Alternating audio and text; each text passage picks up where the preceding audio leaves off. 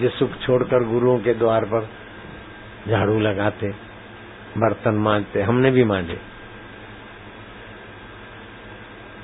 उन दिनों में हम घर छोड़ के गए जो एक दिन में हम दस बीस तोला सोना कमा ले। पैसे कमाते दस बीस तोला सोना खरीद सके ऐसा उन दिनों में छोड़ के गए। और वहाँ जो सीनियर थे मुझ जूनियर के प्रति जहर फैला दिया था। एक विशेष सीनियर ने मेरा प्रभाव देख के उसको लगा कहीं मेरी गद्दी ने चली जाए। अब मेरा तो उद्देश्य नहीं था कि गुरु जी के आश्रम मेरे को मिले या फलाना मिले। तो ऐसी ऐसी आपदाएँ रची उसने। लेकिन हमको तो उसकी रची हुई आपदा कुछ नहीं लगी।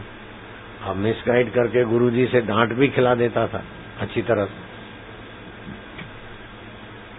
एक दोपहर को।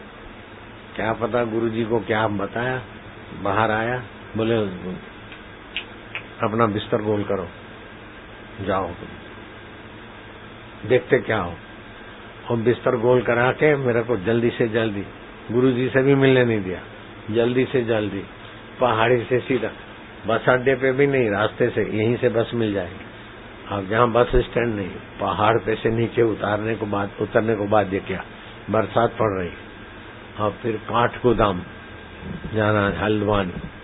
तो मुश्किल से कोई बस मिली। फिर रात को किसी स्टेशन पे पड़े रहे। दूसरे दिन छह बजे गाड़ी।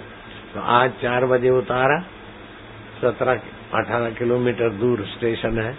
तो 26 घंटे भटकता रहा। उसके बाद मेरे को ट्रेन मिली। ऐसे तो कई मज़े चखाए उसने मेरे को। और भी क्या के काय को ये गंदगी खोलना? लेकिन ये महिमा बताता हूँ, आत्मज्ञान पाने से।